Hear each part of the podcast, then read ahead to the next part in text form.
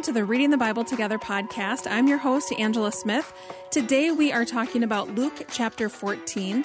And my guest today is host of Mornings with Carmen LaBerge, Carmen LaBerge. Good Welcome, morning. Carmen. Or I, it is not necessarily morning when people are listening to this. It's just always morning when I'm talking. So, hi, Angela.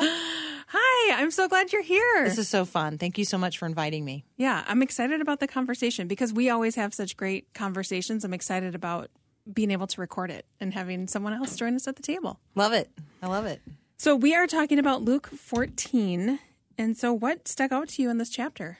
So, I think what stands out to me, I mean, there are so many portions of Luke 14 that I think are essential and important. Um, I I took note in the very opening verse that Jesus was being closely watched. Yeah. And I wonder how closely I watch Jesus. Ooh. Like, right. I mean, I realized they were closely watching him because they were trying to catch him doing something that they could criticize or, um, you know, bring him up on spurious charges about. But when I think about what I'm doing in my walk of discipleship, in my life of discipleship, how closely am I watching Jesus? Um, so that was one of the things. I know it's really early in this passage, and it's certainly not the emphasis of of this chapter. But um, that was you asked me to identify something that stood out to me, and that is certainly one thing that stood out to me.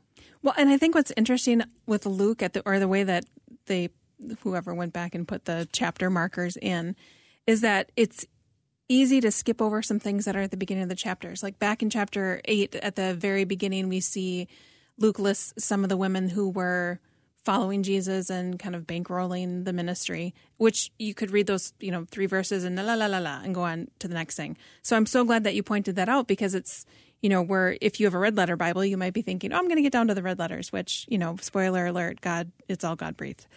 But I love that you pointed that out, pointed that out.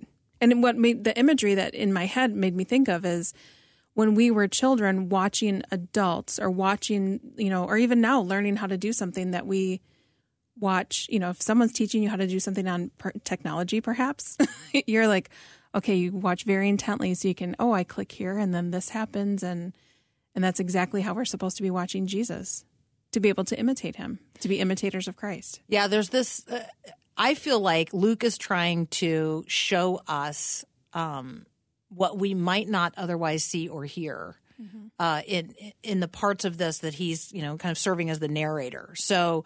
Um, this note at the beginning of chapter 14 and again if you have a red letter bible this is like literally easy to see but luke is is telling us you know when this occurred this is on a sabbath what everybody else is doing so they're in the house of a prominent pharisee and Jesus was being carefully watched. But Jesus turns the attention of those carefully watching him to somebody they literally don't see. A person in their midst who they don't see. Jesus clearly sees the man with dropsy. Jesus clearly sees the the the suffering person, the person who's in immediate need.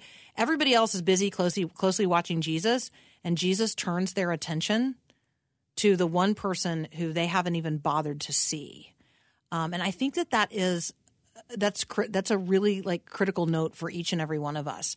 Yes, he he performs um, you know this this he asked this question about uh, whether or not it's lawful to heal on the Sabbath, um, and of course they don't answer because you know they don't want to acknowledge that there's a person who's in need of healing and they don't have the resources to make him whole.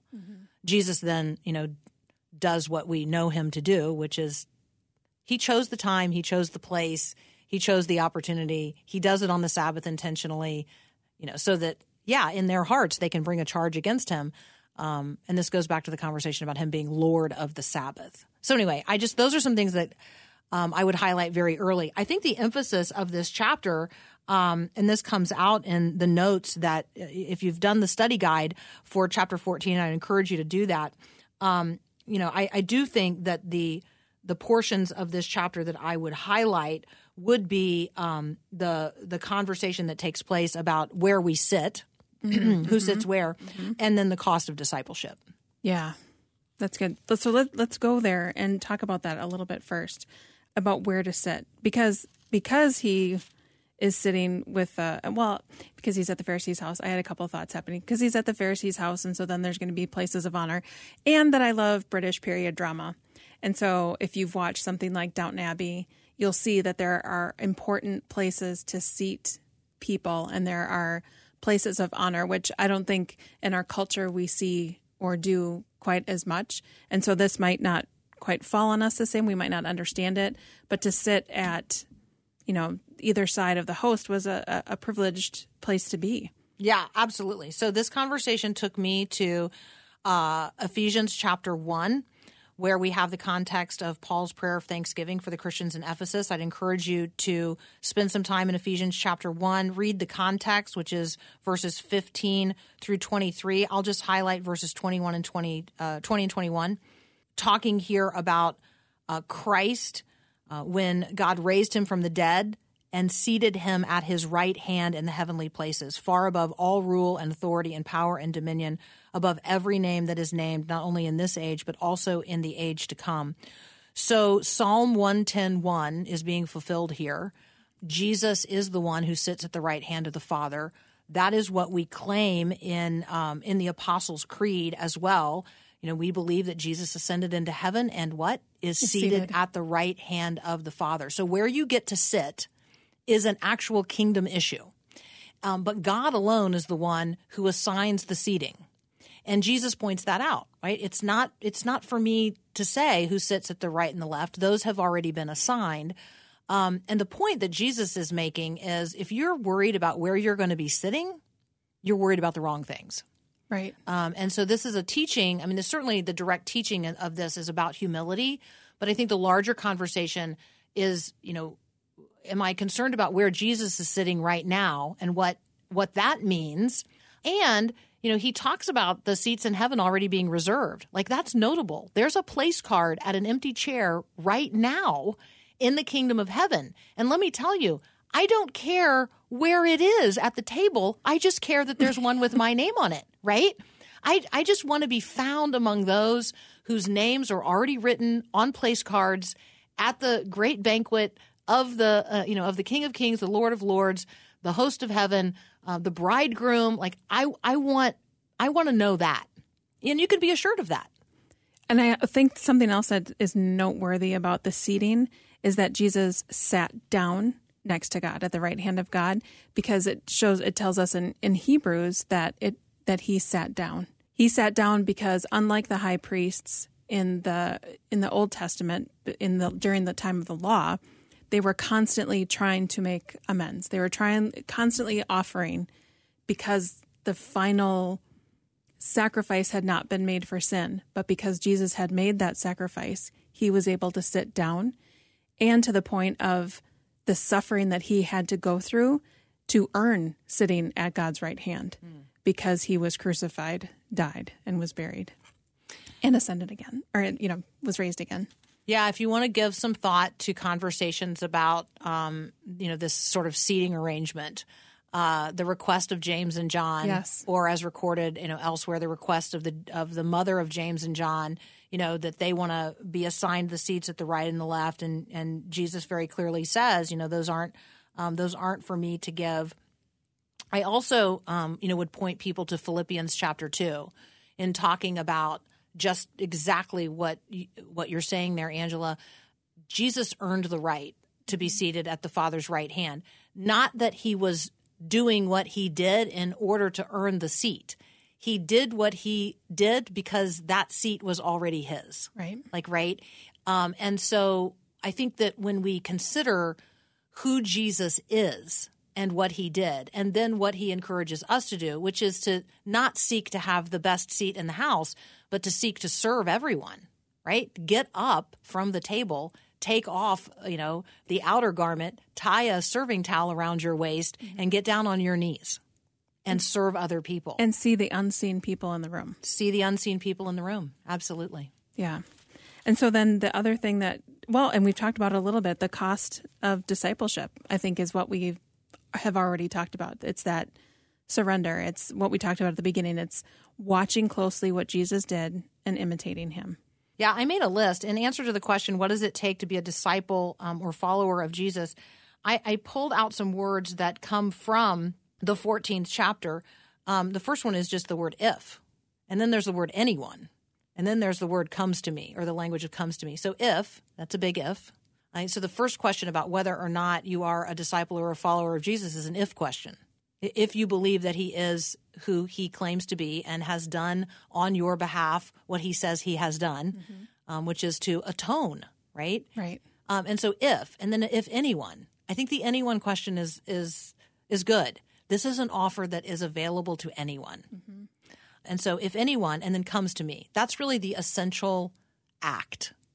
You have to come to him. Right. As you are, recognizing your need, acknowledging who he is. That's the come to me part. And then later, Jesus talks about um, if anyone carries his cross, if anyone follows me. So those would be the other things I think that stand out to me in this passage. You have to come to Jesus, carry your cross, whatever that looks like in this life, and follow him. And then in verse 33, I think is the one that you might have had in mind when you asked this, which is that we would give up everything. Yeah. Yeah. Which I feel like is a process. It, so for me, it was a once and done kind of deal. When mm. I was, um, you know, when I was asked the question, I think uh, that for me was the question of discipleship. So I was 16 years old. Um, I was not at peace. My dad had uh, recently died of a heart attack. He was 43.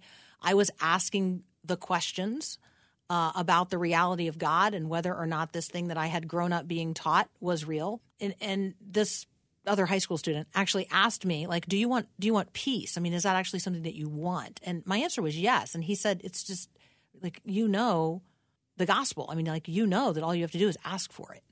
So when I gave everything of me that I knew and understood, which was a mess of brokenness and fear, and when I gave all of that all of myself that I understood to all of Jesus that I understood, I that was an all-in deal.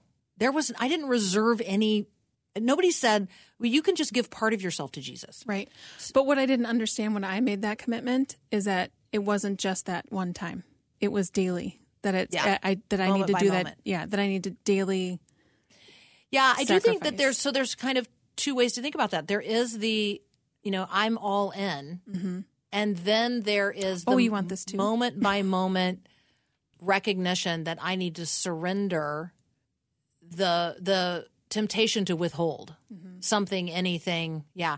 And, and I think it comes down to learning to hold things loosely, learning to hold people loosely, um, learning to hold opportunities loosely, learning to hold grief loosely. Like you, you gotta, we're not, we're not built to carry what God's, uh, what only, you know, God's glory can, can shoulder, can burden. Thank you so much, Carmen. Thank you for joining me and, and going a little bit deeper in this chapter. It's always so fun to see what people are going to bring in the conversation that we're going to have and just really trusting the Holy Spirit to lead and guide. So thank you so much. Thanks for having me. Thank you for joining us for the Reading the Bible Together podcast. Make sure that you subscribe to the podcast so you don't miss any episodes, and we'll see you next time for Luke chapter 15. The Reading the Bible Together podcast is a production of Faith Radio and Northwestern Media. Hosted, produced, and edited by Angela Smith. If you've enjoyed this podcast and want to hear more, consider financially supporting Faith Radio. Find more information at myfaithradio.com.